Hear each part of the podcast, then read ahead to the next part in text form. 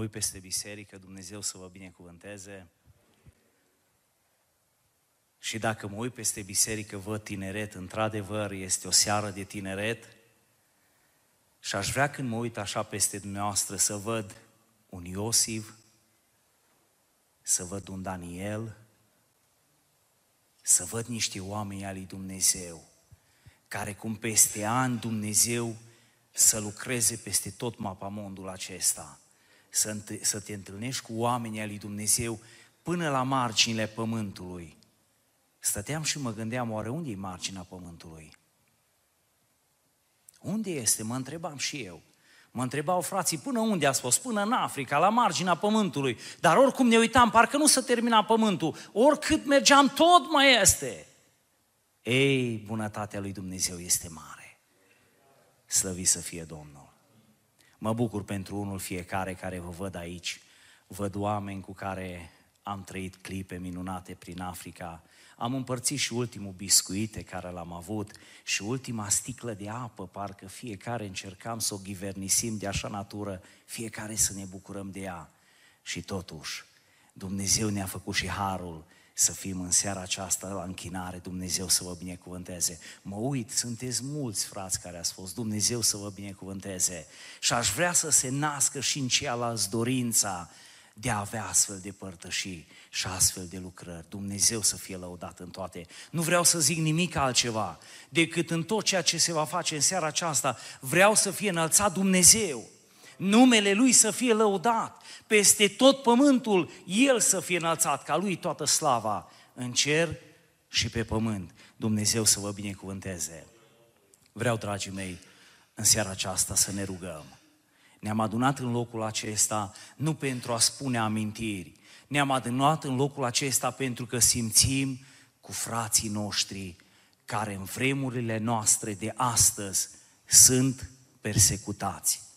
Frații noștri care în vremurile noastre de astăzi, când noi în pace și în liniște, ușile deschise, putem deschide geamurile, putem face programe cât dorim noi, alții plătesc cu prețul vieții.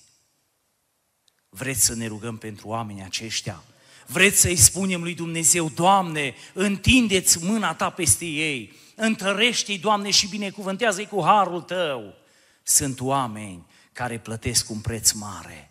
Mă gândeam chiar înainte de a pleca în Africa, înainte cu vreo săptămână și ceva, două aproximativ, vedeam o știre în care se spunea un păstor a vestit Evanghelia prin Africa, prin Uganda mai exact, și s-a născut în el dorința de a se întoarce în satul lui natal, ca să vestească și celor din satul lui, să vestească Evanghelia. S-a întors în satul lui natal, a vestit Evanghelia și în urma vestirii Evangheliei, când Dumnezeu lasă ungere proaspătă și Duhul Său cel Sfânt la lucru, în urma vestirii Evangheliei s-au întors, s-au întors trei cumnați de-a lui la Dumnezeu.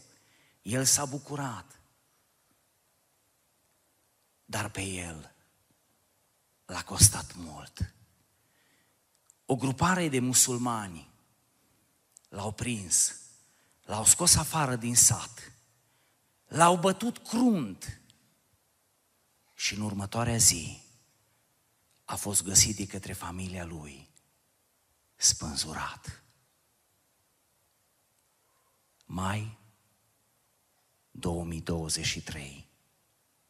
Frați de-ai noștri plătesc prețul cu viața lor. Ați vrea în seara aceasta să-i spunem lui Dumnezeu, Doamne, ai milă. Doamne, întinde-ți mâna peste ei și dă-le biruință. Rămâneam surprins, dragii mei, nu vroiam să zic lucrul acesta, dar îl voi spune și vrem să ne rugăm cu tărie. Eram cu ceva timp în urmă la Ferneziu și ne rugam pentru biserica persecutată. Și în calendarul de rugăciune a bisericii persecutate era ceva de genul: să ne rugăm pentru familiile din care sunt luate tinerile, din tinerii și tinerele în mod special din familie și chiar soțiile credincioșilor. Sunt luate cu forța și sunt date talibanilor ca să le băjocorească. Și ascultați-mă, se spunea să ne rugăm ca acele tinere și acele mame să nu-și piardă credința chiar atunci când sunt batjocorite și să nu-și ia viața. Dragii mei, așa e că este crunt lucrul acesta. Dar se întâmplă. Și ascultați-mă, sunt frații dumneavoastră și sunt frații mei.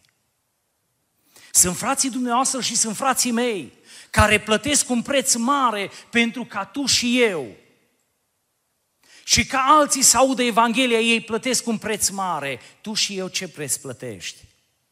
Avem șansa în seara aceasta să ne prăbușim înaintea lui Dumnezeu, să-i spunem, Doamne, în pace, în liniște și în tot confortul pot să-mi plec genunchii și să mă rog pentru frații mei care plătesc cu prețul vieții. Doamne, ai milă de ei. În calendarul de rugăciune avem grupul pentru care trebuie să ne rugăm și acest grup este această țară, mai bine spus, este Nigerul. Locul douăzeci și opt în top cincizeci, cele mai persecutate țări. Populație douăzeci și șase virgulă unu milioane, șaizeci și unu virgulă unu la sută musulmani. Dragii mei, să-i spunem lui Dumnezeu pentru oamenii aceștia, Doamne, ai milă de ei. Doamne, să audă și Evanghelia.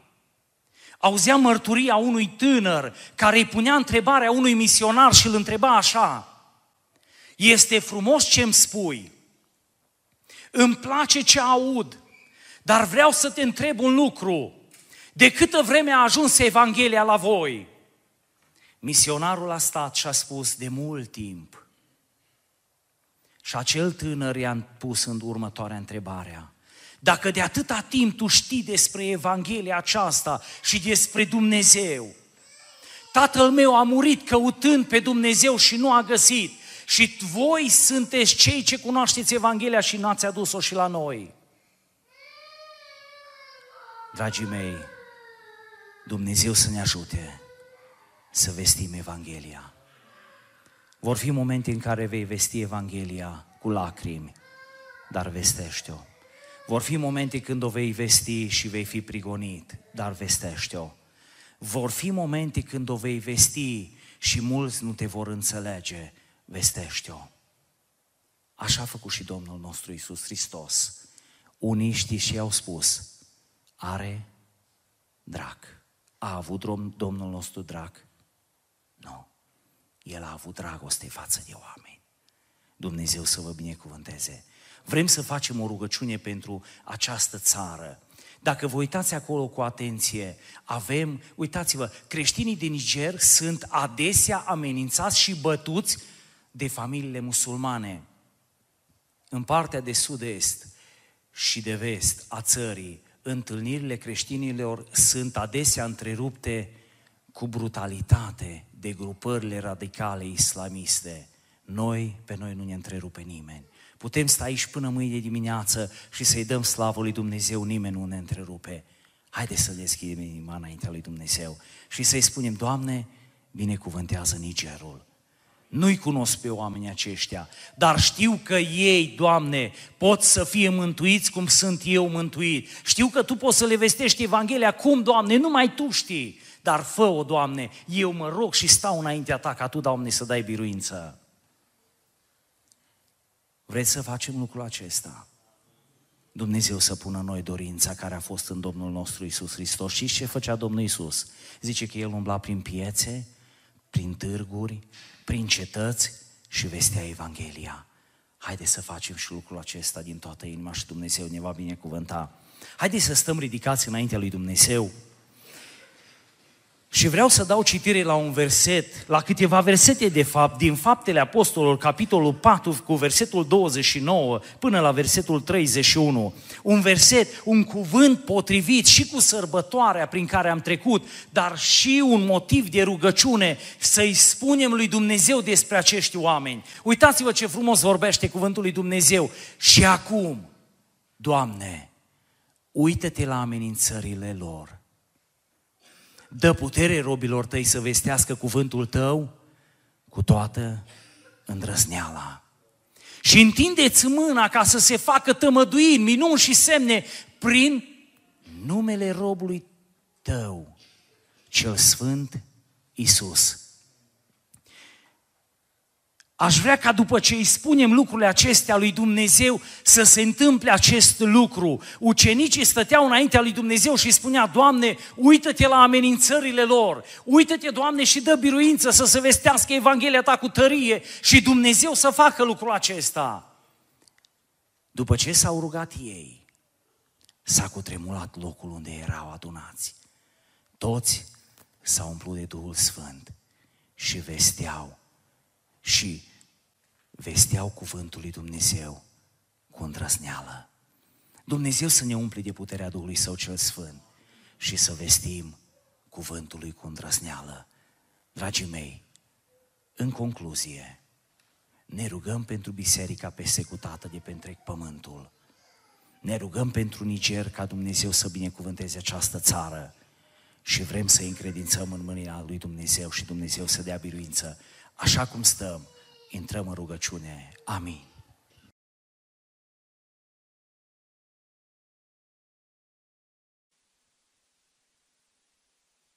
Merge? Bun. Pace vouă. Ce faceți? Bine? Sănătoși? Doamne ajută. Nu știu cum sunteți voi în bancă, dar eu am mare emoție aici.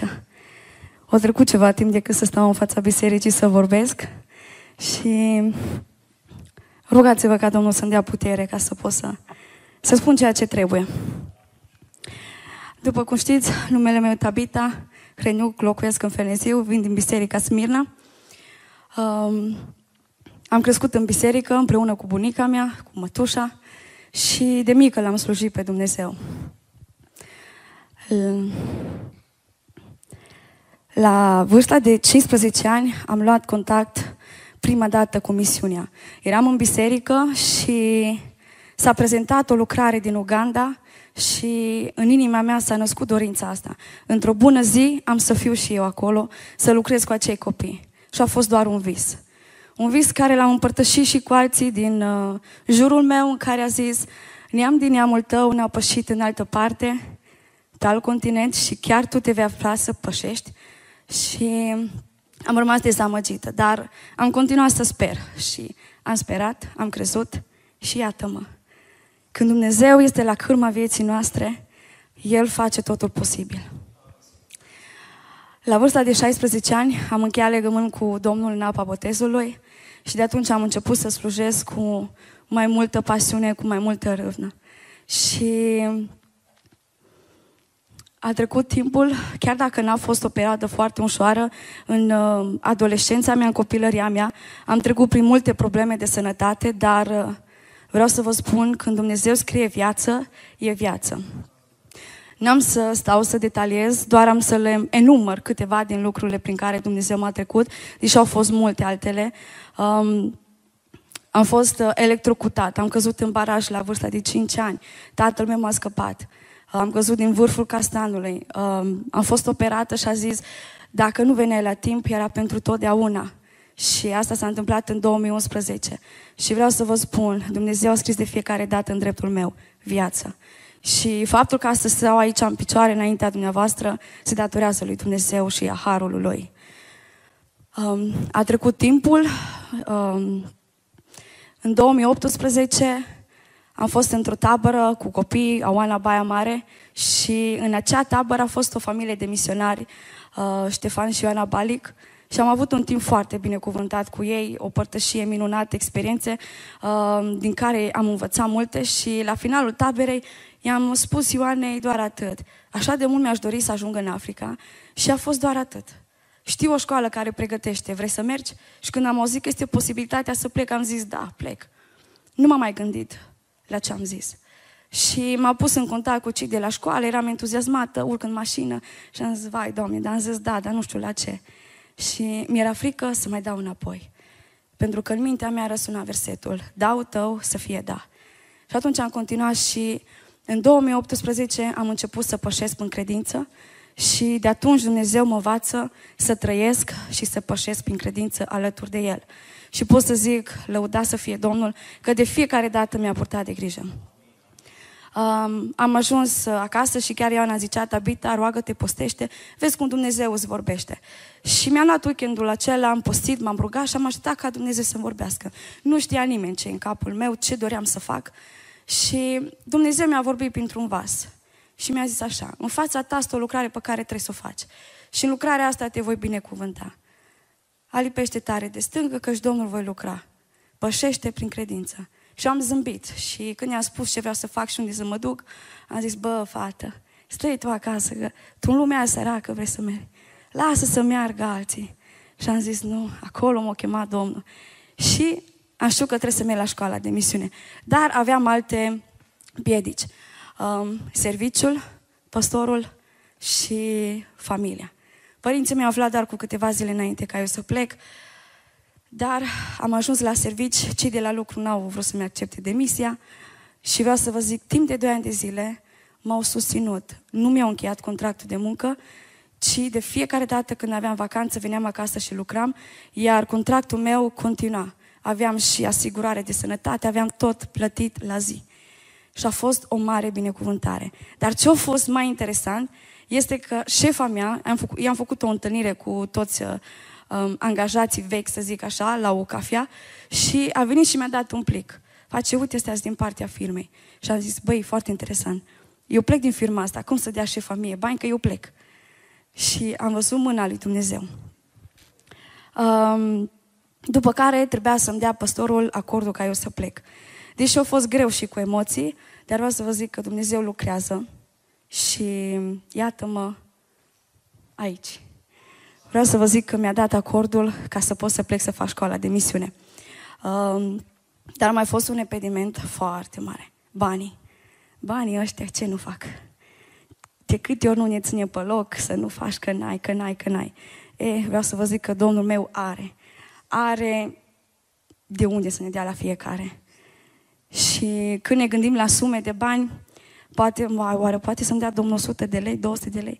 Fraților, cu credință, poate Domnul să-mi dea cinci mii de lei, îți dă Domnul, că are de unde să-ți dea. Tu numai cere și crede că El îți dă. Când mi-a spus suma de bani care i-am zis, Doamne, dar n-am bani ăștia, mai stau un an, lucrez și după care mă duc. Și au zis, Domnul, nu. Vreau să vă zic că înainte să plec, cred că cu o săptămână, două, m-am întâlnit cu un prieten. Niciodată în viața mea n-am pățit să vină cineva să-mi dea un plic cu bani. Și știți cât a fost? Cred că vreo patru mii de lei. Și am zis, așa nu trebuie să mi-i dau înapoi. Așa mi-o dat Domnul. Și zice, uite, ți-am plătit pe un an de zile școala. Și când am văzut, am zis, wow, nu pot să cred. Și toate experiențele astea le povesteam cu părinții mei. Și zice, ce Dumnezeu ăsta? Că eu tot mă rog la Doamne, Doamne, să-mi dai și nu-mi dă nimica. Zic, dar trebuie să-i rog cu credință, că El îți dă. Și când am văzut cum Dumnezeu lucrează și directoarea mi-a zis, Tabita, vino prin credință că Domnul va lucra. Și am zis, asta e, dacă pe aici mă chema Domnul, mă duc. Cum v-am zis, părinții mi-au aflat foarte târziu, dar nu au mai avut ce să facă, deși au fost împotrivitori, dar au zis, băi, dacă tu asta vrei să faci, du-te. Și am uitat să vă zic, a mea încă nu sunt întorși la Domnul, dar am speranța și cred că Dumnezeu va lucra în inima și în viața lor. Și dacă se află cineva în, în, ca și mine, părinții nu sunt întorși, frații nu sunt întorși, credeți și eu cred cu tărie că Domnul va lucra în inima lor la timpul potrivit. Uh, și vreau să vă zic, după ce am plecat, relația mea cu părinții și cu frații e extraordinară. Și am zis, zice, n-am plecat mai repede. E foarte fain acum. Um, și am niște părinți extraordinari. Domnul să-i binecuvinteze. și pai voștri. Um, o trebuie să plec în Constanța, n-am stat eu să fac bagaje, ce am prins în dulap, cutii, geamantane, ghizdane, și am plecat. Mi-am pierdut microbuzul din Baia Mare, hai frați, în mașină, plecăm la Cluj, am stat... Chiar în ultimul minut am ajuns și au zis către mine, domnișoară, nu parc aici. Da, domnul, dar eu plec în Constanța. No, bine, dă-te jos. Mi-am plătit, am urcat, mi-am uitat telefonul, nu adresă, nu nimic. A fost o noapte lungă și zic la șofer, unde e Acicea, după sau înainte de Constanța? N-am fost în viața mea acolo, da, păi să mă știu. Și zice, lasă că te las eu. Îl sun pe tata, singurul număr de telefon pe care îl știu e al lui tata. Și zic, sună pe directoare, spune că s acolo, acolo. Și e telefonul fără fir și într-un final mă lasă în Acicea. Trebuia să mai plătești ceva. Și zic, zic cât mă costă? Lasă, fată, din partea mea. I-am zis că plec în Africa. Dar pe acolo mergi și tu. Altcineva, n-ai unde să mergi. Și am zis, acolo trebuie să mă duc. Și m-a lăsat acolo, mi-au pus toate cutiile, tot ce am avut eu acolo și văd că oprește o dubă, un băiat înalt, slab, bărbos, nepieptănat. Și zic, văleu, mi-au luat bagajele, l-au băgat în mașină și am zis, Doamne, dacă am venit până în credință tă, până în credință mă duc și cu ăsta, undeva ajung. No, după cinci minute am ajuns la școală, zic, slăvit să fie Domnul. Mi-am întâlnit colegii, profesorii și vreau să vă zic că dacă aveți ocazia să mergeți la școală, să o faceți și chiar vă recomand să faceți școala de misiune, um, e un instrument foarte bun de șlefuire. Dacă nu vorbești, acolo te învață să vorbești. Dacă vorbești prea mult, să vezi cum taci. Nu, no, așa am început de acolo să vorbesc. Da, să dau caseta mai în față. Nu, no, după care um, am avut multe încercări, și financiare, și spirituale, și de tăte, și la un moment dat zic frații mei, pe care îi aveam la suflet și acum mai am, nu supărată pe ei, tăte, iubesc. Și zice, bă, fată, lasă tu misiunea pentru alții, că nu-i de tine. Tu mărită-te, fă-ți coptii, fă-ți casă, lasă margarță. Zic, ai de mine, dar păi, când vreau să fac ceva pentru Domnul, s-o prită, mă, dar păi, ce e asta? Că asta e lucrarea Domnului și trebuie făcută și asta. Și la un moment dat, zic, Doamne, era mai rău ca și Gedeon. Nu mă vezi familia, cine sunt eu, așa, așa, așa. Și eram pe tren, veneam spre Baia Mare la șapte dimineața. Și citeam necuvânt și zicea așa, te-am pus să fii lumină și să duci mântuirea până la marginile pământului. Și atunci am înțeles, și asta e o piatră de aducere aminte. Nu mai conta cine ce-o zis, am zis, mă duc cu Domnul înainte. Iar în două mii nouăsprezece aveam planuri să rămân acasă, să mai mă duc după cinci ani, zic, prea bătrână, la treizeci de ani să mă duc. Aoleu, am zis, las, am douăzeci și cinci, las că acum e bine și timpul potrivit. Și... Domnul a zis așa, atunci n-am înțeles ce vreau să zică. De două ori mi-a vorbit. Zice, cred că în Ieremia, dacă bine mi-aduc aminte. Și tu te uiți după lucruri mari, nu te uita după ele, că le vorbea spre nimicire. Dar ca pradă de război îți voi da viața ta în toate locurile unde vei merge. Nu am înțeles ce însemna ca pradă de război îți dau viața ta. Și au trecut ani și au trecut.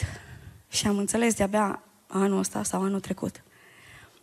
A venit timpul ca să plec pe o perioadă scurtă de timp în Uganda, tot așa prin credință, n-am avut bani, n-am avut nimic, doar am strâns așa, cum zicem noi la curea, am pus bani deoparte, doar ce am apucat să-mi iau biletul și ăla prin credință l-am luat. Și încă Domnul mi-a lăsat cadou și douăzeci de euro în plus ca să am de buzunar. Și m-a întrebat directoarea, Tabita, tu cât ai la sută din buget ca să pleci pe două luni? Și decanul școlii, cât are? douăzeci și cinci. Și tu cu atâta vrei să mergi? Și mai aveam câteva săptămâni și am zis, dă în credință mă duc, că Domnul poartă de grijă. Și fraților, fraților, tinerilor, m-am rugat cu credință și Domnul a lucrat. Cu o săptămână înainte, vreau să zic, am primit cinci mii de lei ca să pot să plec. Și așa am putut să plec eu în Uganda. Cu peripeții multe. După ce am ajuns la aeroport, nu știam engleză, nimic, absolut deloc. Eu dă cu yes, yes, yes, până am depășit opt kilograme, patru sute de lei, hai la birou și zic yes. Și zic că ăsta e bun. Poc, mi-o la banii. Dar ăștia au fost puse așa, deoparte, numai banii ăștia. No, am ajuns în Uganda și când am pășit prima dată acolo, pentru mine a fost acasă. I-am zis, eu nu sunt în Africa, eu mă duc acasă, eu mă duc la țară. Și pur și simplu pentru mine a fost acasă. Un sentiment extraordinar, pe care nu pot să-l descriu, dar cei care au fost în Uganda, ei cam cunosc sentimentul ăsta. După, am avut un timp binecuvântat acolo, am stat la Florin și la Dana Bucur. Um, pot să zic că perioada aia de două luni am tot stat și m-am tot rugat dacă este voia lui Dumnezeu ca eu să stau în Uganda sau nu. Și aveam așa o listă de rugăciune cu mai multe motive și unul dintre motivele mele era să ajung într-o bună zi într-un trib. N-am știut ce mă rog atunci, dar Dumnezeu a lucrat ca la un an distanță să ajung în tribul Batua. Până să ajung la povestea aia, vă mai spun câte ceva înainte. Um, a venit timpul ca să plec acasă, după perioada de slujire acolo, lucram cu Dana, lucrarea cu copiii, cu femeile, um, aveam și studiu biblic și vreau să vă zic că a fost, nu știu, nu pot să vi le explic. Trebuie să veniți cu mine în Uganda ca să vedeți, că altfel deja vă le zic, că nu le înțelegeți. Așa că vă fac invitații de pe acum, care vreți, care puteți, sunteți bineveniți acolo. A venit timpul ca să mă întorc înapoi acasă și am venit tot fără bani, n-am avut bani de transport și la un moment dat îmi zice Dana cu Florin, Tabita, ești ok, ai bani, te ajutăm. Zic, slăvi să fie Domnul, poartă de grijă.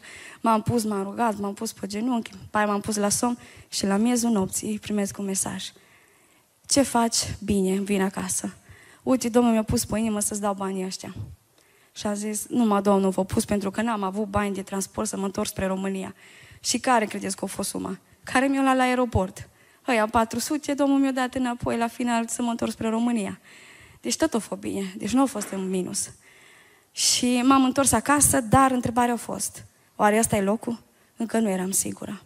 Dumnezeu mi-a vorbit profetic, prin mesaj profetic, prin scriptură și încă nu știam sigur dacă ăla e locul. M-am întors în România, am finalizat școala și la finalul școlii am avut un vis profetic în care Dumnezeu mi-a vorbit. Eram în mijlocul lacului, am început să not, m-am avântat departe și mă scufundă în apă și o voce îmi spune, aici e mijlocul pământului și am să te duc în inima pământului. Când m-am trezit am zis, plec în Uganda. Și cred că în următoarea zi sau în următoarele zile o trebuie să plec la Constanța și am zis, eu mă acreditez ca și misionar. Și vreau să vă spun, a fost cea mai bună decizie pe care am luat-o. Și mă simt atât de împlinită, pe... nu pot să vă explic. Trebuie să treceți pe acolo și să mă rog ca Domnul să vă ajute să treceți. Să simțiți adevărata împlinire pe care numai Dumnezeu o dă. Uh, urma procesul de acreditare, după care în două mii douăzeci și unu, în șapte februarie, am avut serviciu de trimitere în Uganda și tot în seara aia am plecat spre Uganda. Și de atunci m-am stabilit în Uganda cu ajutorul Domnului. Aproape doi ani de zile am stat cu Dana, cu Florin, am slujit împreună acolo cu Dana, în două sate, lucrare, cum am zis, lucrarea cu copiii, cu tinerii. Um, și, cum v-am zis, eu în două mii douăzeci m-am rugat pentru un trib să ajung și în două mii douăzeci și unu, în mai, Dumnezeu mă trimite pentru prima dată în tribul Batua și am luat contact cu ei.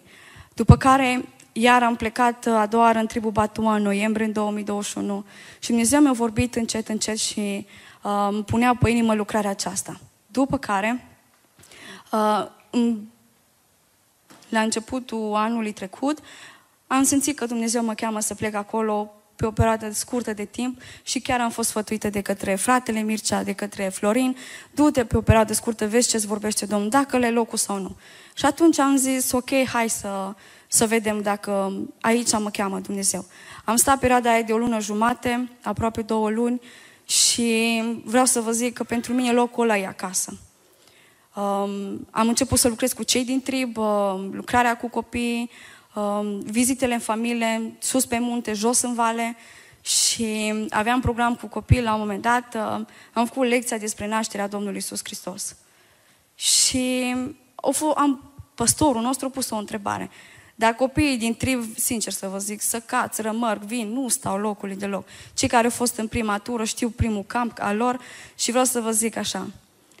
O pus o întrebare. Cine e Iisus Hristos? Și știți cine au răspuns? Cel mai nu pot să zic rău, ne-a stâmpărat, cel care se cățărea peste tot locul. Și ridică mâna și zice așa: Iisus Hristos e Fiul lui Dumnezeu. Ne-am uitat toți trei la altul, zic, nu pot să cred. Mă, ăsta care nu stă locului, mă, și credeam că ăsta n-ascultă, la hăptă să am eu și răspuns. Și am văzut că Dumnezeu lucrează nu cum vrem noi, ci cum vrea El.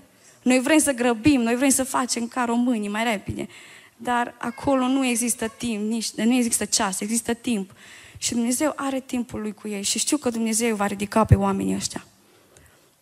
Toată perioada aia, um, de când am mers în Uganda, am avut mari probleme de sănătate, gastrită, ulcer, malare, febră tifoidă, pancreatită, oare să vă mai spun. Și prin toate astea am trecut Hristos și vreau să vă zic, slăvit să fie El. Cum abia atunci am înțeles că pradă de război îți dau viața ta în toate locurile unde vei merge. Și am văzut că Dumnezeu a scris viață de fiecare dată în dreptul meu. Și El mi-a dat viață și acum. Și anul ăsta, cu ajutorul Domnului, m-am mutat uh, pe o perioadă nedeterminată, nu am un, să zic, un termen pentru cât timp, m-am mutat în Bundibugyo, în lucrarea cu cei din tribul Batua, uh, pigmei, și vreau să vă zic că așa de bine m-a așezat Domnul lângă ei, că am pot să mă uit și eu de sus în jos, că am, eu tot în sus mă uit. Și sunt oameni faini și ei. Uneori greu de iubit, dar și pe aia trebuie să-i iubim și să-i acceptăm. Um, vreau să vă zic că am început uh, acum un proiect, o șansă la educație, cu am zece copii din trib pe care i-am pus în școală, îi ajutăm să se educe, să se integreze în societate și vreau să vă zic că nu e așa de ușor. Credeam, vai, cât de ușor o să fie. Nu, că ăștia scoate tot ce mai rău din mine.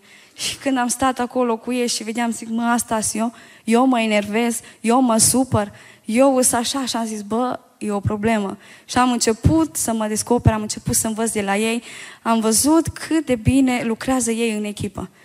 Îs extraordinar. Deci dacă aș putea aș aduce în România să vadă românii să învețe și ei să lucreze în echipă, cum lucrează ăștia. Dacă unul zice, bă, plângi, cum zic eu, pe așa plângi. Și așa plâng. Și când ne-am văzut că îmi vin tăzi zece în șir indiani și plângeau și zic, bă, ce ați pățit?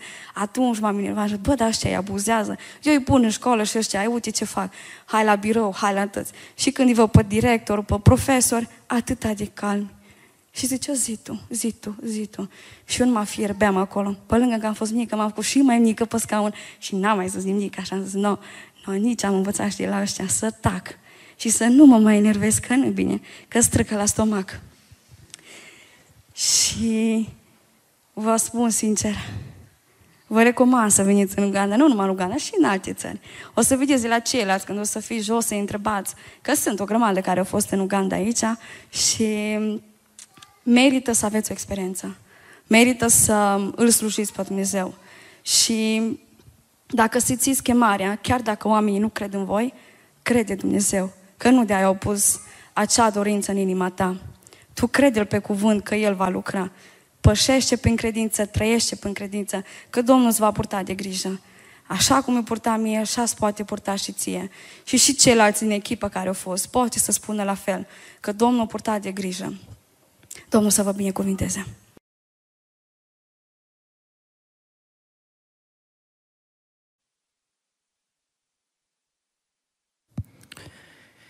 Domnul să fie lăudat! Vreau să vă citesc câteva versete din Psalmul șaizeci și șapte, un psalm foarte cunoscut, și apoi vreau să vă motivez pentru o rugăciune bazat pe ceea ce Tabita a mărturisit. Ați văzut doar o frântură din lucrarea care o face acolo. Ea v-a spus partea frumoasă, modul în care Dumnezeu a lucrat și a chemat-o acolo, un mod deosebit, sunt foarte multe detalii, n-a fost timpul acum, dar mai este o parte care unii din noi, fiind acolo, am văzut-o.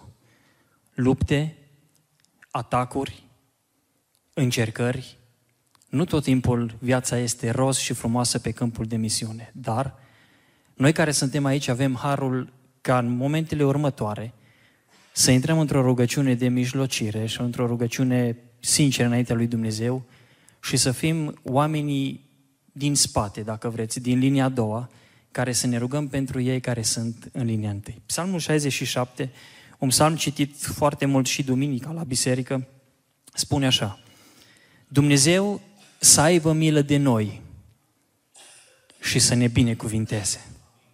și ne place și spunem amin și ne dorim asta. Să facă să lumineze peste noi fața Lui. Și fața Domnului a luminat peste noi, că suntem aici în casa Domnului, este un har în libertate. Sunt frați, așa cum Florin deja a prezentat, care împărtășesc aceeași credință ca și noi, dar nu și aceeași libertate la ora actuală. Sunt persecutați. Dar care este scopul pentru care Dumnezeu te-a binecuvântat pe tine ca tânăr, ca frate și soră, ca mamă, ca tată, pe mine? Care este scopul pentru care Dumnezeu te-a binecuvântat și fața Lui a luminat peste tine și peste mine? Hai să citim mai departe versetul doi.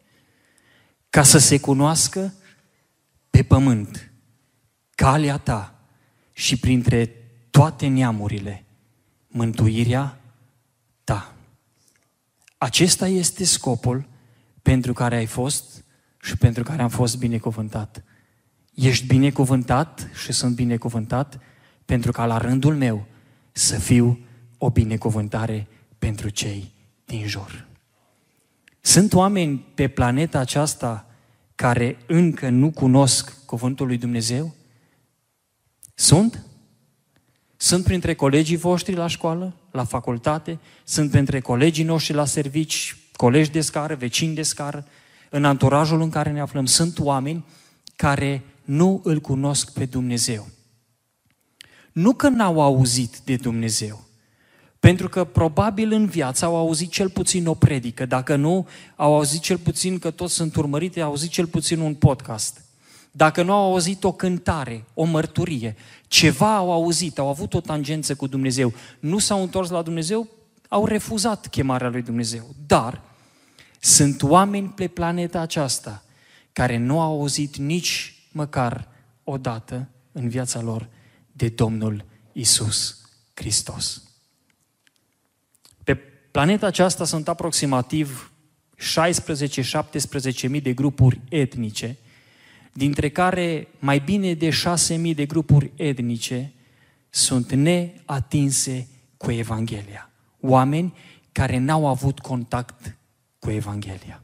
Și aceasta ar trebui să fie prioritatea noastră ca și biserică. Vreau să vă pun o întrebare. Aveți Biblia, nu la voi, dar acasă măcar. Este cineva de aici care nu are Biblia acasă? Dacă este, să rămână la urmă, că facem cumva și vă dăm. Dar toți avem Biblia acasă, așa-i? Dacă vă uitați un picuț la imaginea aceasta care am afișat-o aici, oaia aceea din apă, din vâltoare, simbolizează sufletul pierdut. Pe planeta noastră sunt aproximativ, la ora actuală, în jur de opt miliarde de oameni și undeva la mai bine de șase miliarde, șase miliarde jumate de oameni nu sunt urmași ai Domnului Iisus Hristos. Mulți. Puțini sunt cei care îl urmează pe Domnul și sunt creștini practicanți. Oamenii aceștia simbolizează acea oaie, acel suflet pierdut, dacă vreți, care se zbate în vâltoarea vieții, cuprinși de diferite patimi, de pofte, de diavolul, de cel rău. Mai mult, oaia aceea simbolizează o sută optzeci de milioane de oameni, aproximativ, care au o Biblie total diferită de a ta și de a mea. De asta am venit aici cu două Biblii, nu ca să predic mai mult și să o lungesc, am venit să vă arăt ceva foarte interesant, ceea ce și-am văzut undeva prin anul două mii nouăsprezece, fiind la o conferință de misiune undeva în Sinaia, la Romiscon. La un stand de cărți mi s-a prezentat o astfel de Biblie și când m-am uitat la ea, cu cine eram, fratele Mircea cu care eram, mi-a zis, zice, ia un pic Biblia asta și răsfoiește-o. Foarte interesant, am luat-o, ce poate fi așa de interesantă, că doar a mea e mai frumoasă, că e cu fermoar, e primită de la tata, e aparte, e ceva deosebit, cuvintele Domnului Iisus când scrise în roșu, ce e așa de interesantă Biblia. Și când am deschis-o, parcă ceva m-a lovit și m-a șocat și am început parcă să-mi dea lacrimile. Și o să vă arăt și vouă o Biblie la aproximativ o sută optzeci de milioane de oameni de pe planeta noastră la ora actuală, care nu au o Biblie așa cum ai tu, ci au o Biblie cam așa ceva. Toate filele din cartea aceasta sunt goale. Știi ce înseamnă aceasta? Nu au nici măcar un cuvânt din Sfânta Scriptură tradus în limba lor. Și stau și mă gândesc, când am avut nevoie de o lumină și de o călăuzire, când a vrut ca Dumnezeu să-mi vorbească într-o anumită direcție, și poate n-am avut pe nimeni lângă mine, n-am avut un păstor, n-am avut un frate chiar atunci lângă mine și eram, vroiam ceva din partea Domnului. Cel mai la îndemână, știți ce mi-a fost? Cuvântul lui Dumnezeu. Și ce har am avut să-l deschid și Dumnezeu să-mi vorbească. Avem chiar experiențe de felul acesta, chiar uh, Amalia, când să mergem în Uganda, Dumnezeu a vorbit într-un mod deosebit prin cuvântul Său.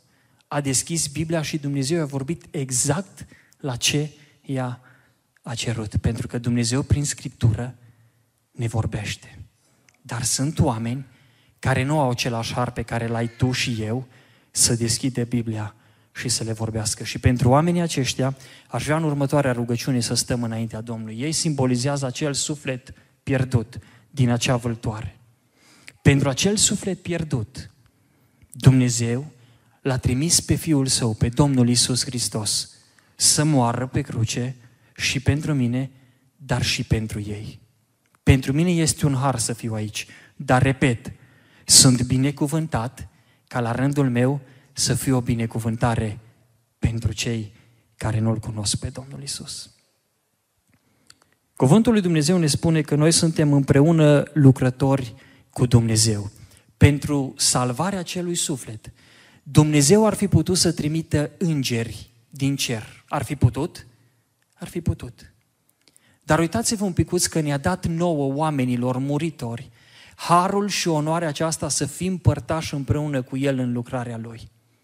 Și Dumnezeu alege să trimită oameni, așa cum ați auzit, pe Tabita, pe alții din alte părți, în această lucrare ca să meargă la aceste suflete pierdute, în lucrarea de misiune și în timp mai scurt sau mai îndelungat, Dumnezeu să lucreze și oamenii aceștia să fie aduși în contact cu Evanghelia și Duhul Sfânt să lucreze la inima lor. Și pentru aceasta sunt misionarii care sunt în linia întâi în lucrarea aceasta de misiune. Nu este ușor, este o provocare, dar ei nu sunt singuri. Dumnezeu i-a trimis acolo, Dumnezeu este cu ei, dar noi, cei de acasă, unde suntem? Suntem împreună cu ei sau nu? În această seară, cel puțin în această seară, și cred că de acum înainte, o să privim un picuț altcumva lucrarea aceasta. Vreau să ne rugăm pentru cei nemântuiți, pentru cei pierduți în lumea aceasta. Apoi aș vrea să ne rugăm pentru misionarii care sunt în linia întâi, calul de bătaie acolo, pe câmpul de misiune. Sunt multe aspecte, nu o să vi le spun eu acum, vorbiți cu Tabita la final, să vă spună detalii, abordați-o, să vă spună detalii și lupte de pe câmpul de misiune. Atât pot să vă spun. Este nevoie de aportul tău și de aportul meu în susținerea lor. Ei au nevoie de noi. S-ar putea să zici, eu nu pot să mă duc pe linia întâi ca misionar, sunt tânăr, trebuie să-mi termin școala și bine faci, terminezi școala. Am familie, am un job, sunt om de afaceri, dau de mâncare la o grămadă de oameni, dacă Dumnezeu acolo te-a așezat, rămâi acolo. Dar vreau să spun ceva, s-ar putea să nu poți să mergi și să nu te cheme Dumnezeu să mergi în linia întâi, dar în linia a doua poți și trebuie să slujești. Cum? Prin rugăciunea ta. Pune timp deoparte și stai înaintea lui Dumnezeu în rugăciune pentru ei, care sunt în linia întâi. Uitați-vă ce echipă frumoasă! Ca sufletul acela pierdut să fie salvat, Dumnezeu trimite oameni în linia întâi pe câmpul de bătălie. Oameni la care le vorbește într-un mod deosebit, le dă această direcție, le dă o viziune clară. Dar oamenii aceștia și ei trebuie susținuți. Știți de cine? De noi, de biserica locală. Cum te-ai simțit, dragul meu tânăr, să mergi la lucru în străinătate, în Austria, să ți se ofere o șansă să mergi acolo să lucrezi, să vrei să duci un trai mai bun și să zici, mă duc, mamă, tată, mă duc în Austria la lucru. dragul meu, dacă asta ai decis, du-te. Părinții tăi să-ți pregătească bagajul, să-ți dea banii de drum, să fie alături de tine și să te trimite să te pună pe un autocar să ajungi în Austria. După ce ai ajuns în Austria, doi ani, trei ani de zile, cinci ani de zile, părinții tăi să nu-ți mai dea un telefon. Să nu te mai sune nici măcar o dată. Cum te-ai simțit? Păi ce e normal, dacă mi-a dat bani de drum, m-a trimis, a fost cu mine până acum, e ceva normal. Nu-i normal. Nu-i deloc normal. Un mamă și o tată sau un frate, cineva din familie sau un prieten adevărat, nici nu bine te-ai pus pe mașină și după o oră te sună. Nici nu bine ai ajuns în Austria și după un timp te sună. Cum ești? Ce faci? Îți mai trimit ceva? Te mai ajut cu ceva? Asta trebuie să facem noi și să ne înțelegem menirea noastră ca și biserică locală. Suntem oamenii din linia a doua care îi susținem pe cei din linia întâi. Și asta aș vrea să facem în rugăciunea următoare. Te poți implica în felul acesta. Când ai trimis ultima dată un mesaj de încurajare la un misionar? Sau ai trimis vreodată? Știi ce mult faci aceasta? Să deschizi Biblia, să-ți vorbească Dumnezeu în timpul tău devoțional și acel verset prin care Dumnezeu ție ți-a vorbit, să-i dai o redirecționare, poate printr-un e-mail, poate pe WhatsApp, să-i dai o redirecționare spre Tabita, de exemplu, sau spre alt misionar pe care îl cunoști. Știi ce mult face, poate chiar în momentul acela, în urma luptelor, atacurilor vrăjmașului, prin versetul care tu l-ai trimis, poate fi o încurajare și o oază extraordinară de înviorare pentru ei. Suntem chemați să facem lucrarea aceasta. Sunt multe moduri prin care ne putem implica, nu mai insist pentru că timpul este înaintat.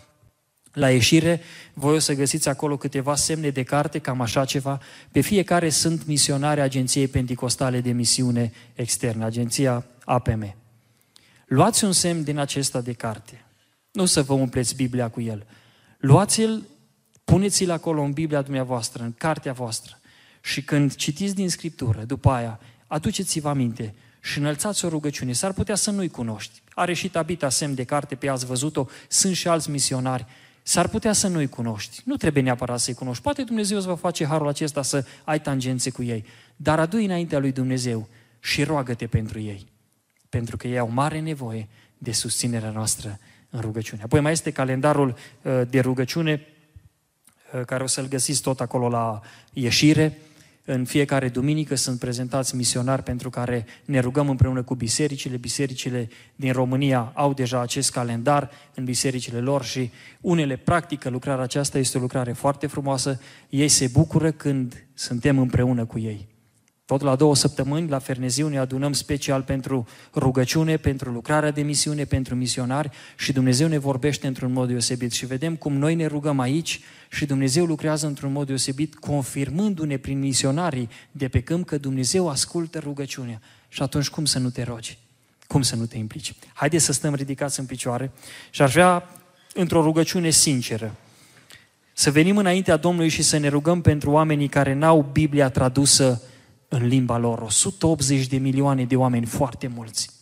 Să ne rugăm pentru oamenii care zac în păcatul acestei lumi, care n-au avut tangență cu Evanghelia. Dumnezeu să li se descopere și pentru aceasta Dumnezeu vrea să te folosească pe tine și pe mine. Și apoi să ne rugăm pentru misionari și în mod special ar vrea să facem o rugăciune și pentru Tabita, acolo unde este, în Uganda, la tribul acesta, Batua, printre care lucrează. Lucrarea nu este ușoară, este o provocare, dar cel ce dă biruință este Dumnezeu. Vreau să-mi punem în mâna Domnului, să o încredințăm în brațul Domnului și lucrarea care face acolo să fie de succes și Dumnezeu să-și proslăvească numele. Haideți să intrăm în rugăciune.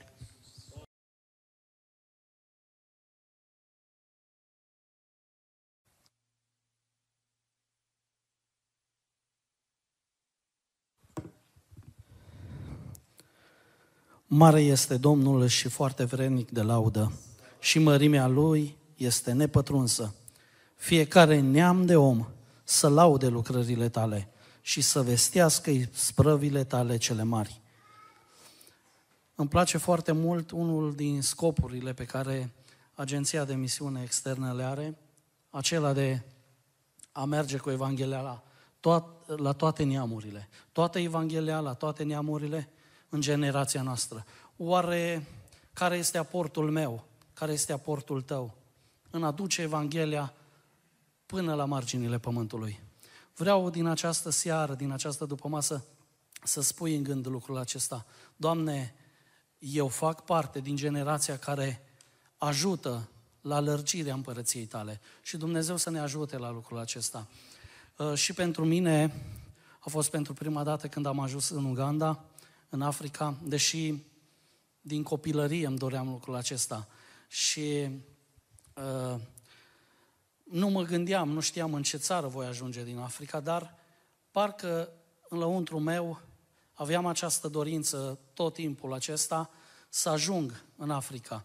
Uh, citind uh, o carte frumoasă, O inimă în inima Africii, am fost foarte motivat și parcă mă vedeam printre oamenii din Africa, oamenii negri din Africa, spunându-le despre Domnul Iisus, spunându-le despre Dumnezeu.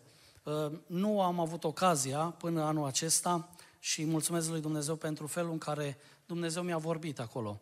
Și oricât aș încerca eu sau oricât ar încerca cineva din locul acesta să vă spună cum este acolo sau ce este acolo, nu veți putea înțelege. Și eu am ascultat și am văzut multe videoclipuri despre Africa, despre Uganda, despre alte țări, dar până nu ești acolo, nu înțelegi cu adevărat profunzimea lucrurilor și profunzimea lucrării care este acolo.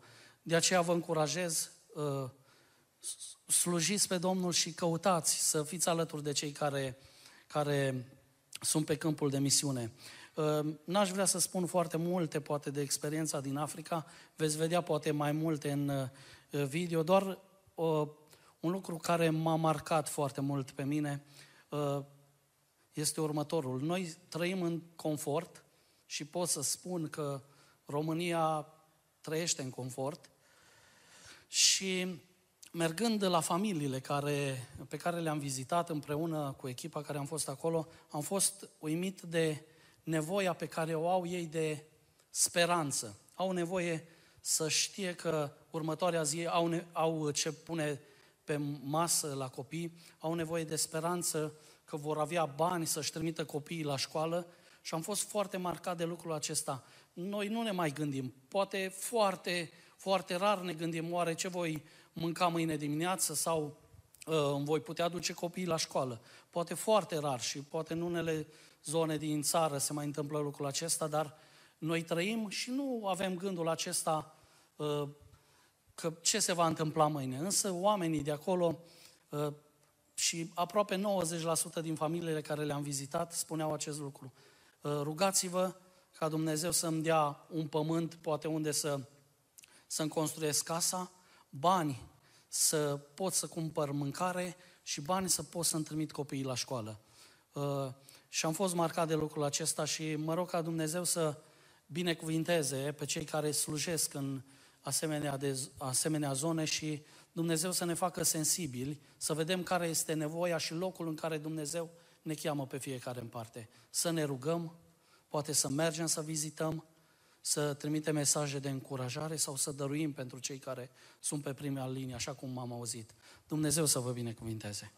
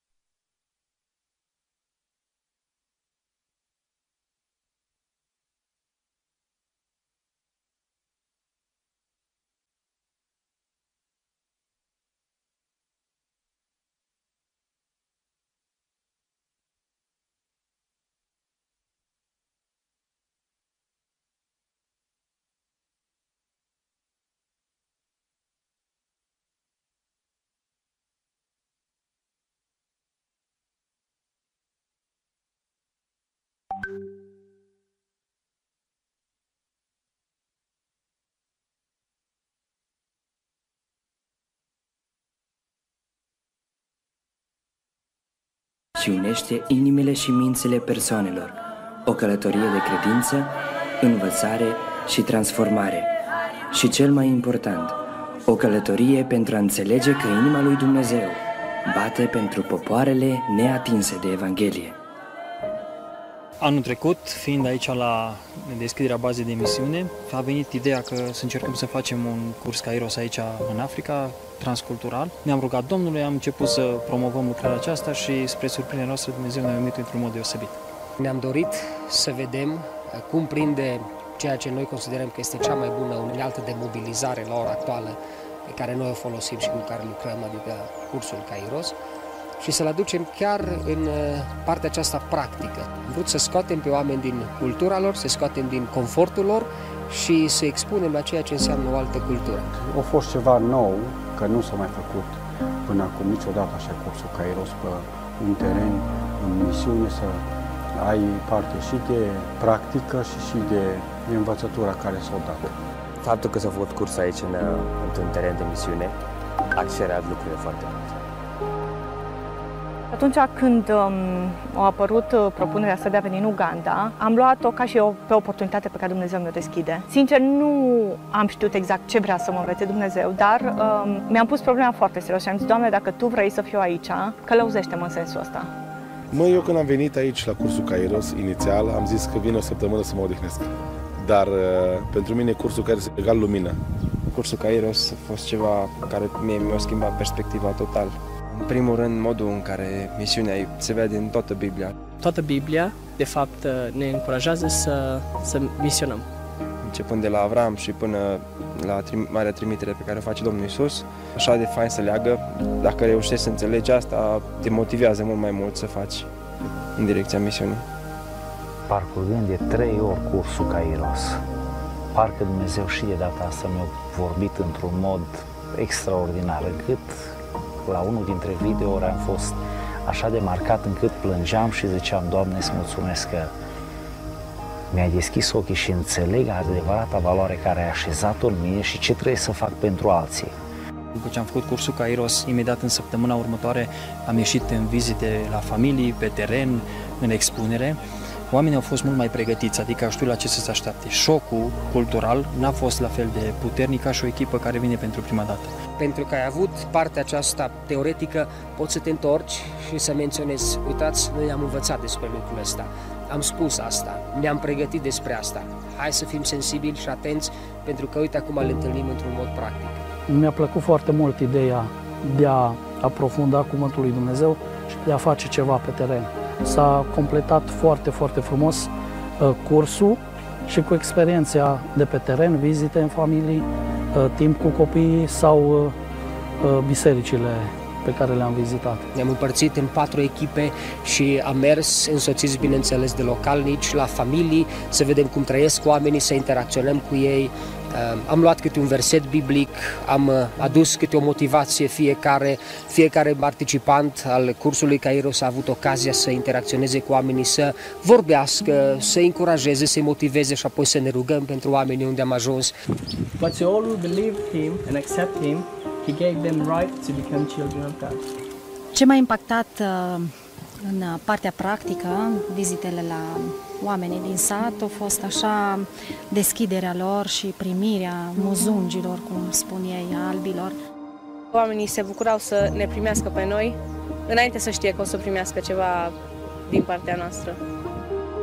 Ei s-au deschis față de noi și când am aflat motivele de rugăciune, pur și simplu a fost ca o conexiune și am simțit că trebuie să mă rog pentru ei ca și cum mă rog pentru ai mei. Mi-a dus în minte anumite experiențe care le-am trăit poate în urmă cu douăzeci și ceva de ani, când eram mic și veneau străinii la noi în țară, și acum cumva am putut să fiu de cealaltă parte a acțiunii și parcă vrei să ajungi pe toată lumea, să le dai mâncare la toată lumea.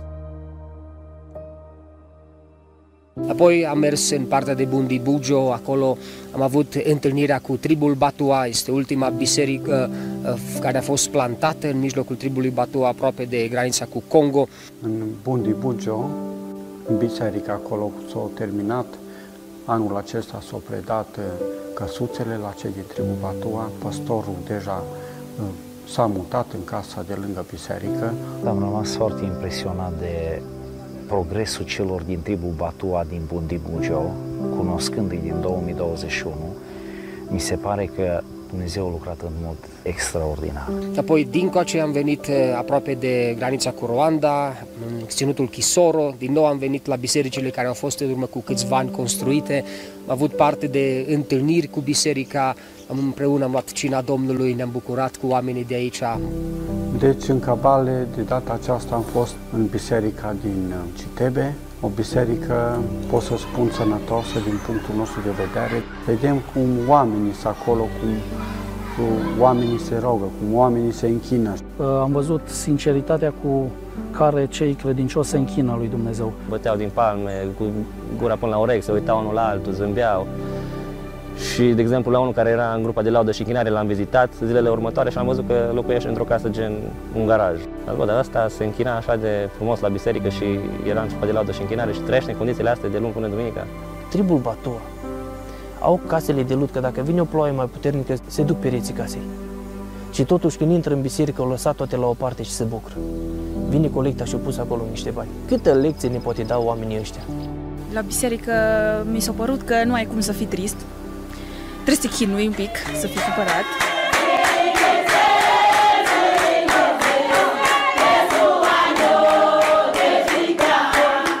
Noi avem de toate și tot triști suntem.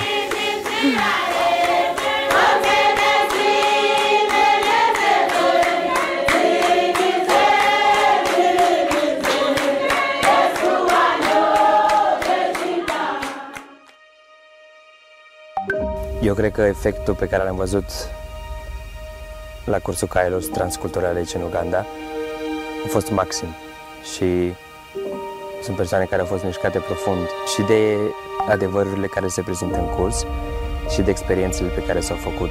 Cred că sunt câțiva care o să mai revină constant aici.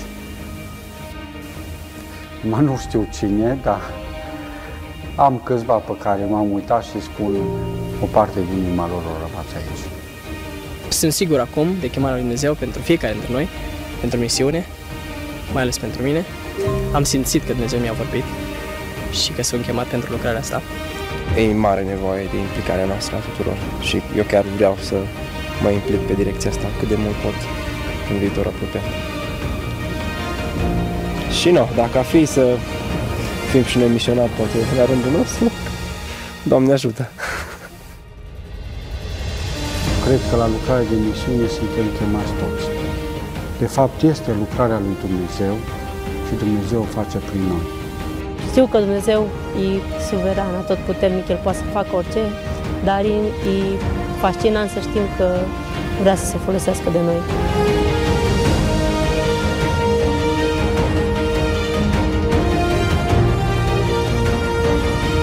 A fi misionar nu înseamnă să vin în Africa sau să mergi în India, sau să vizitezi o biserică. Și a fi misionar înseamnă să-ți bată inima pentru cei necredincioși. De acolo începe misiunea. E chemarea mea, adică inima lui Dumnezeu bate pentru cei uh, nemântuiți. Eu, ca și copil al lui Dumnezeu, ce fac în sensul ăsta?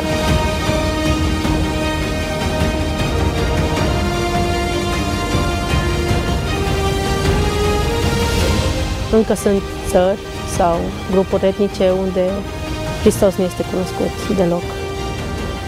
Evanghelia trebuie să ajungă la orice seminție, din orice neam și de orice limbă. Să mergem până la marginile pământului și să propovăduim Evanghelia.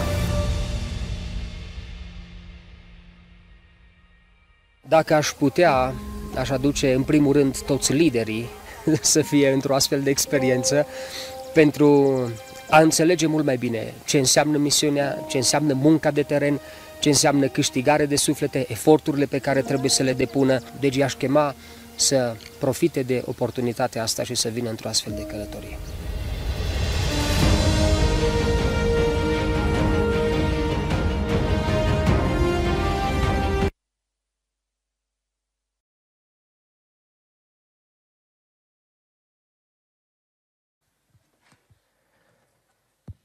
Slăvit și binecuvântat să fie Domnul! Îi mulțumim Domnului că în această dupămasă ne-a creat această oportunitate pentru că noi credem că Dumnezeu în felul acesta lucrează, o oportunitate de a fi împreună să ne bucurăm. Și psalmistul continuă și spune și să ne veselim. Și pentru că știe că mai suntem și români, psalmistul spune, Doamne ajută, Doamne dă izbândă. Pentru că dacă ați fost atenți la ceea ce mărturiseau unii din cei care au fost intervievați aici în videoul acesta, spunea că atunci când intri în biserica celor din Uganda în cazul acesta, nu ai cum să stai trist când vezi bucuria pe care oamenii ăștia o au. Și mai ales atunci când vezi din ce cocioabe, din ce colibe iasă, mai ales atunci când vezi că ai intrat în casa lor și acolo e și bucătăria, și dormitorul, și living-ul, și totul este acolo, și totuși vin la casa Domnului și, cum se spunea, când încep să cânte, când încep să laude pe Domnul, se încă gurile până la urechi și sunt plini de bucurie. Și știți ce mă gândesc? Oameni buni, frați și surori, tineri și tinere și nu numai. Stau de multe ori și mă gândesc, Doamne, oare ce ne lipsește nouă de câteodată putem să fim atâta de triști? Când noi avem tot ceea ce este cel mai important în lumea aceasta, în universul acesta, îl avem pe Iisus Hristos ca Domn și Mântuitor personal. Amin? Îl aveți pe Domnul Iisus ca Domn și Mântuitor personal. Că dacă nu vreau să vă spun ceva, n-are rost să vorbim despre misiune, că totul de aici începe. De la misiunea asta, de la Domnul Iisus Hristos ca Domn și Mântuitor personal. N-are rost să vă vorbesc despre ceea ce așteaptă Dumnezeu, despre cine suntem noi în Iisus Hristos, despre cine este Iisus Hristos pentru noi, despre harul pe care El ni l-a dat să fim martori ai Lui până la marginile pământului.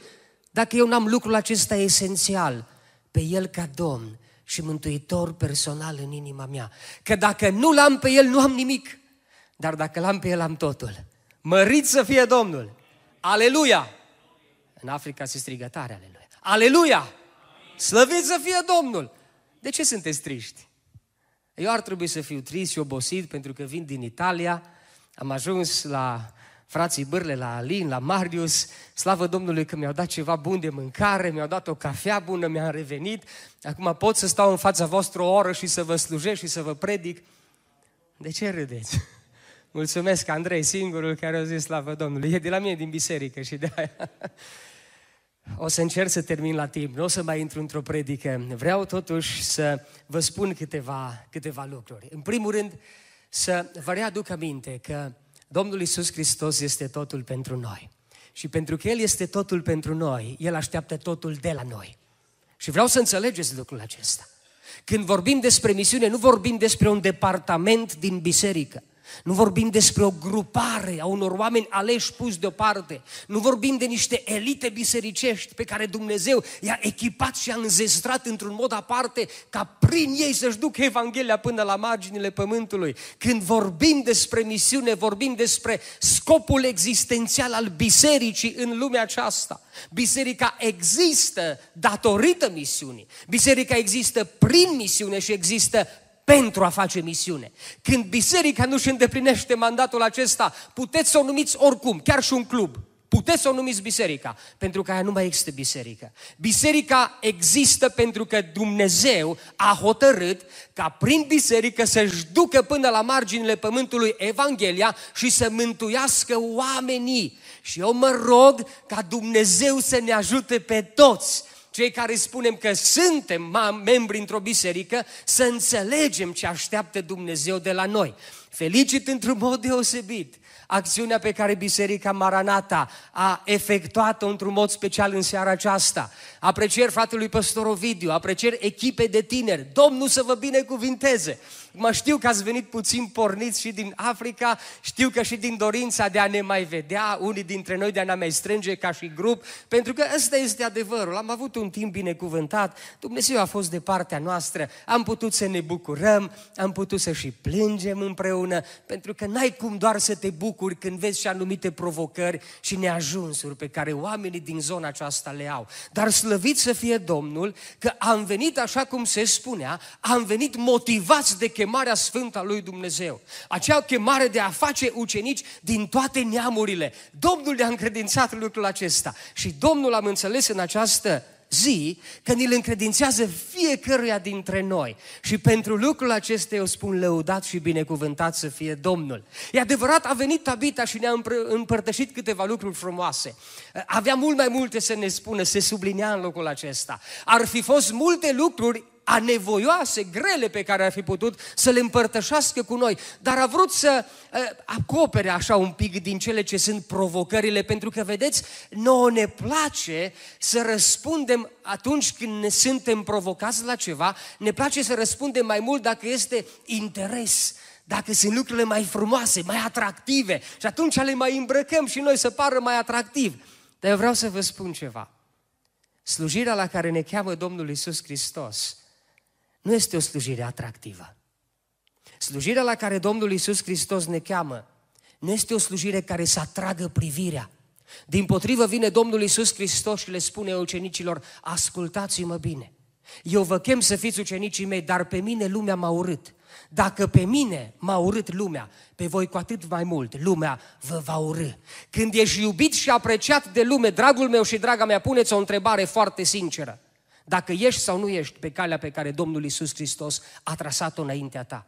Când lumea te urăște, este un mod, sau și acesta este un mod, în care poți să-ți dovedești personal că da, merg pe calea pe care Domnul a trasat-o. Dacă ești un om care ții la morala creștină, dacă ești un om care cauți să-l, să-l onorezi pe Dumnezeu în viața ta și prin trăirea ta, dacă lumea te urăște și te vorbește de rău, dacă te prigonește, dacă te blastămă, dacă aruncă împotriva ta, atunci să nu-ți faci probleme, că vai Doamne, ce greu, vai Doamne, dar ce se întâmplă? Să nu-ți pui semne de întrebare, că Domnul Iisus Hristos a vorbit despre lucrurile acestea.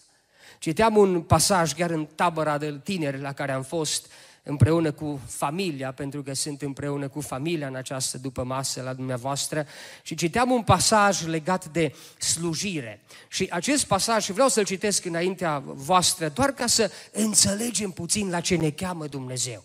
Pentru că mi se pare că uneori trebuie tot așa să înfrumusețem misiunea de dragul ca măcar unul, doi să fie gata să facă pasul acesta al credinței și să înceapă să lucreze în ceea ce de fapt Dumnezeu așteaptă ca toți să lucrăm. Eu vreau să fiu sincer cu dumneavoastră, cu voi în seara aceasta. Vreau să vă spun la ce ne cheamă Dumnezeu și citesc din Matei de la capitolul șaisprezece, începând cu versetul douăzeci și patru. Și ascultați-mă, oameni buni, sunt cele mai puternice cuvinte și cele mai clare rostite de Domnul Iisus Hristos pentru oamenii care doresc să meargă după El. Din punctul meu de vedere, sunt cele mai puternice rostite de Domnul Iisus Hristos și cele mai clare pentru ucenicii Domnului Iisus Hristos. Și aici fiecare din noi putem să ne verificăm. Dacă mergem după Domnul Iisus Hristos, dacă căutăm interesele împărăției sau mergem cum vrem noi, mergem unde ne place nouă, mergem unde este confortabil, căutăm să ne fie nouă bine. Și ascultați ce spune Domnul Iisus Hristos. Atunci Iisus a zis ucenicilor săi: dacă voiește cineva să vină după mine, să se lepede de sine, să-și ia crucea și să mă urmeze. Pentru că oricine va vrea să-și scape viața, o va pierde. Dar oricine își va pierde viața pentru mine, o va câștiga. Și ce ar folosi unui om să câștige toată lumea dacă și-ar pierde sufletul? Sau ce ar da un om în schimb pentru sufletul său? Căci, spunea Domnul Iisus Hristos, Fiul omului are să vină în slava Tatălui Său, cu îngerii Săi, și atunci va răsplăti fiecăruia după faptele Lui. Amin. Acesta este cuvântul Domnului Iisus Hristos pentru ucenicii Săi.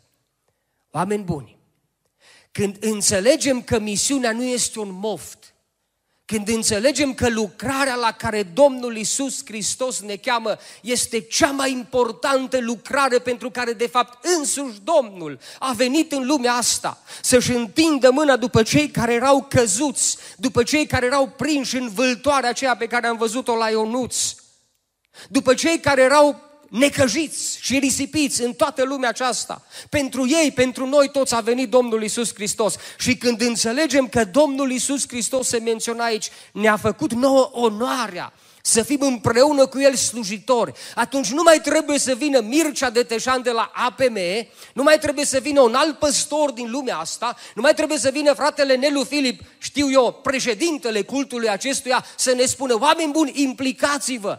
Când înțelegi cine este Iisus Hristos pentru tine, când înțelegi ce a făcut El pentru tine, când înțelegi ce așteaptă din partea ta și când înțelegi că într-o zi cu îngerii Lui va veni și va da fiecăruia răsplata, atunci nu mai îi spui întrebări de genul, wow, oare, Doamne, eu sunt chemat la misiune?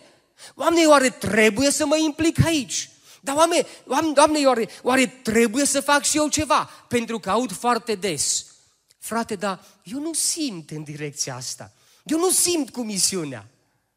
Întreabă-te foarte sincer, astăzi, aici, acum, dacă Iisus Hristos, cu ceea ce am început, este Domn și Mântuitor personal în inima ta.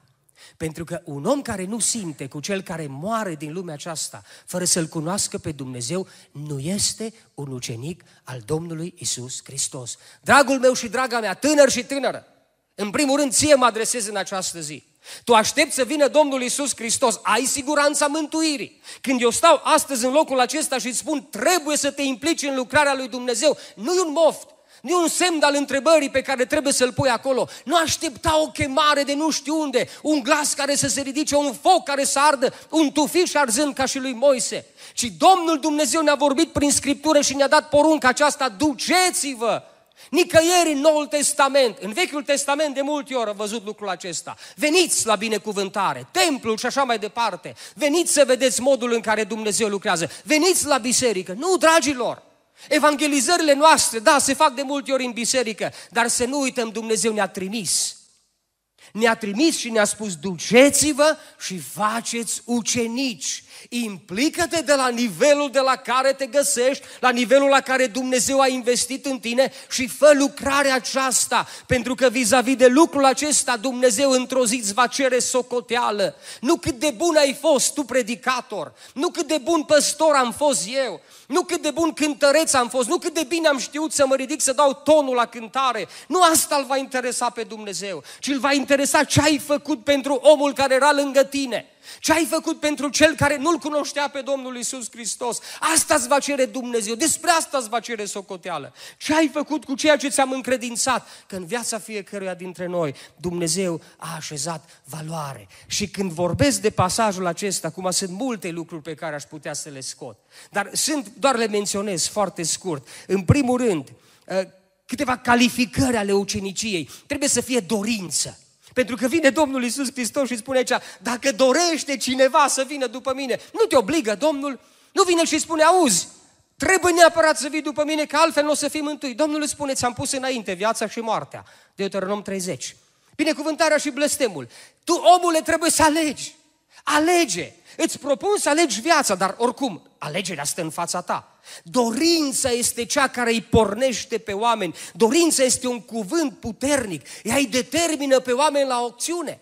În spatele oricărei acțiuni, ascultați-mă bine, că e vorba de o acțiune de afacere, de slujire, de ce vreți dumneavoastră, în spatele oricărei acțiuni există o dorință.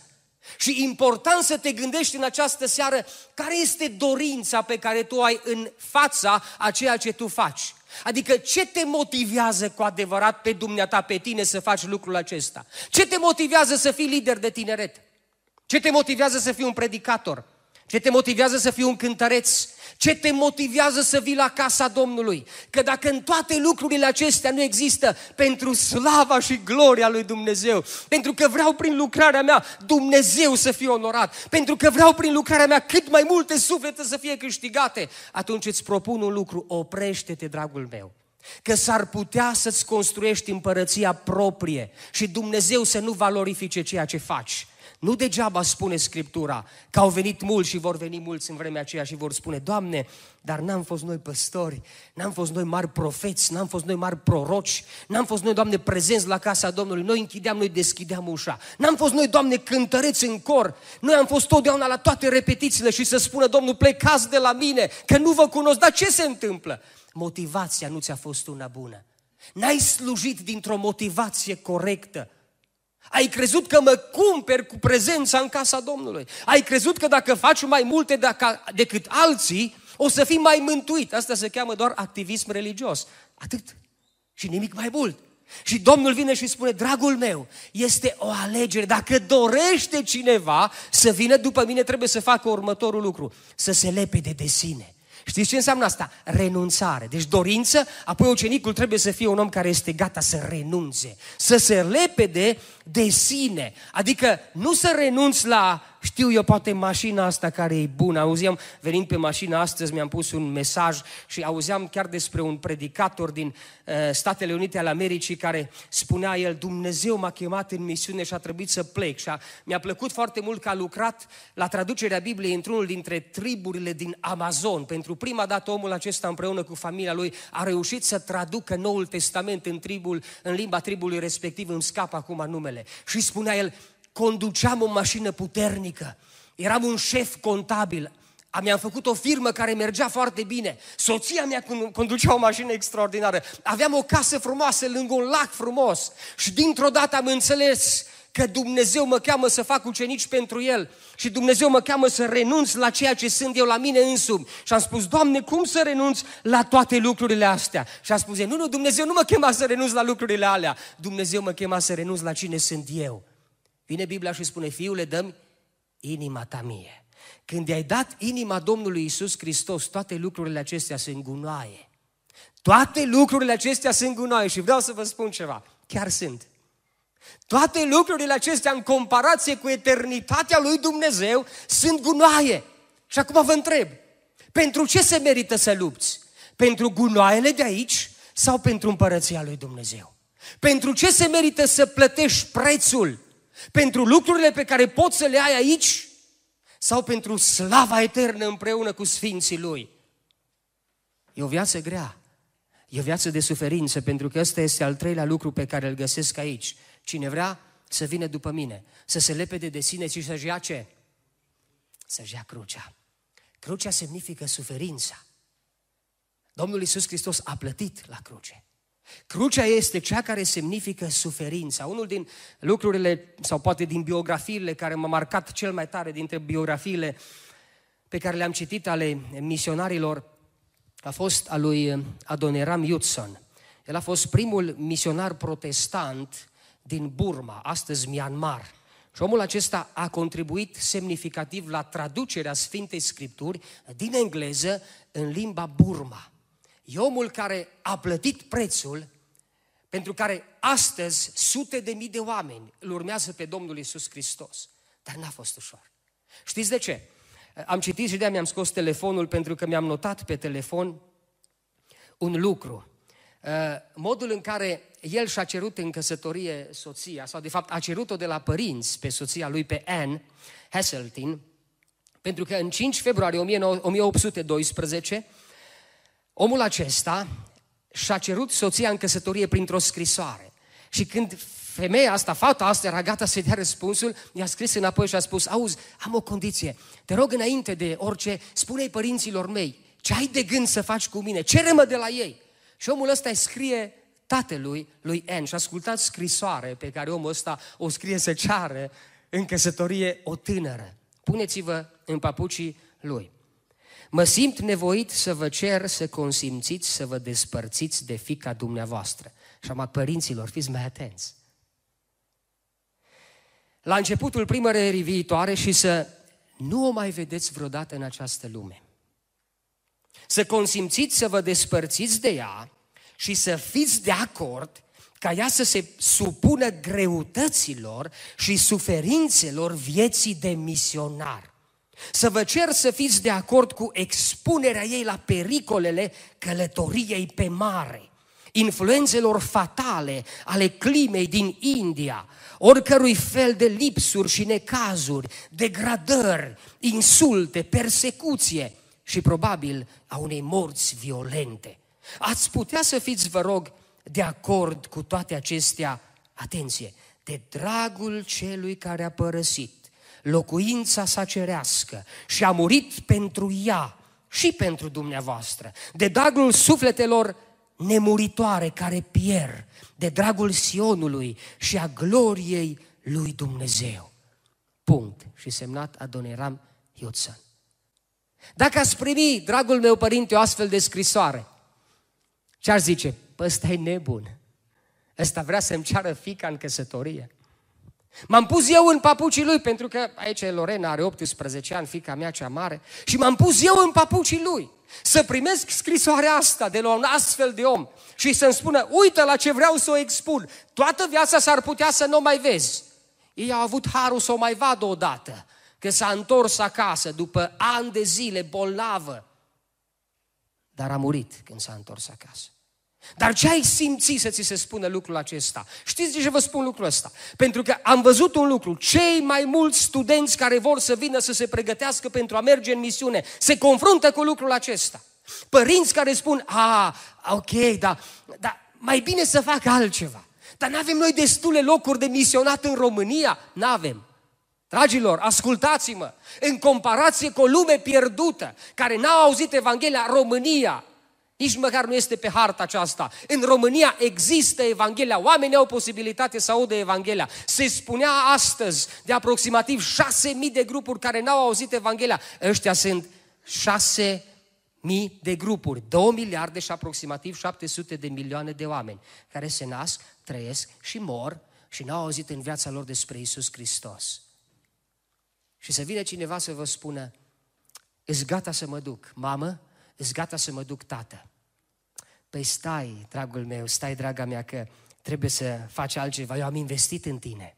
Nu-i așa, părinților? Așa punem noi problema. Vine și îți spune, trebuie să mă duc în Anglia la lucru, am găsit un loc extraordinar. patru mii de euro. În, în Africa e cu lire. patru mii de lire, salar pe lună.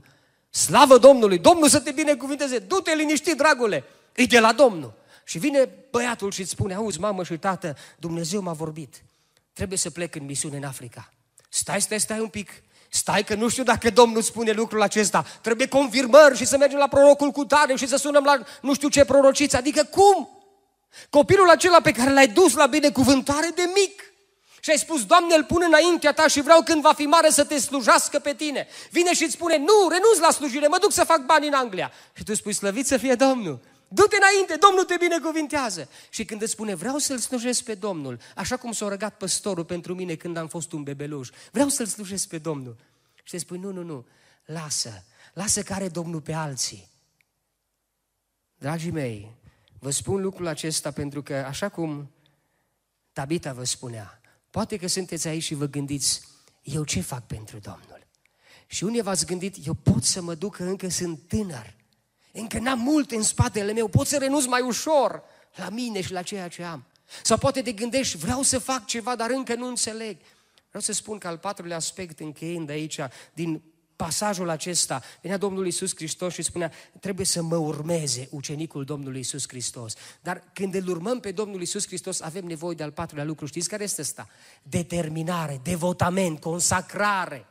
Nu îl urmez până când îmi merge bine și când a venit necazul, suferința, când a venit câțiva și mi-au spus că uite ce faci tu, nemulțumiri de prin biserică, frați și surori cârtitori sau mincinoși, cum îi numea Apostolul Pavel, din adunare, care vin și spun, dar cine te-a pus pe tine să mergi nu știu unde, dar tu ești mai special decât alții. Când chiar ăștia se ridică să spui, nu, nu, determinare înseamnă să mă duc înainte, bazat pe ceea ce e cuvântul Domnului, nu cuvântul fratelui sau a surorii, bazat pe ceea ce este cuvântul lui Dumnezeu. Determinare înseamnă să mergi înainte în ciuda obstacolelor. Dragul meu și draga mea, la asta te chem. Nu este o viață simplă. În misiune, da, e fain. Așa când mergem cu câte un grup de treizeci și patru de oameni, avem două săptămâni, ne pregătim, ne echipăm, apoi expunere, avem un centru frumos acolo, cât de cât protejat, oameni care sunt acolo, familia Bucur de zece ani, cunosc zona, cunosc lucrurile de acolo, îi fain! Dar când mergi și stai de doi ani, de trei ani, cum e Tabita acolo, când a venit pentru trei-patru săptămâni acasă, ca să se încarce un pic și spune, gata, încă un an mă duc și dau acolo, să știți că nu-i mai chiar așa de fain.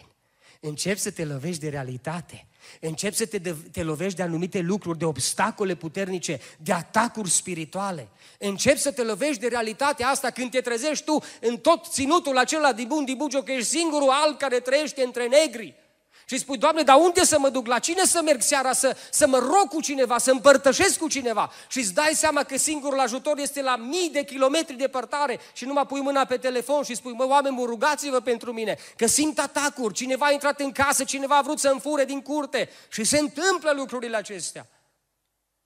Atunci nu e mai chiar așa de simplu, nu e așa?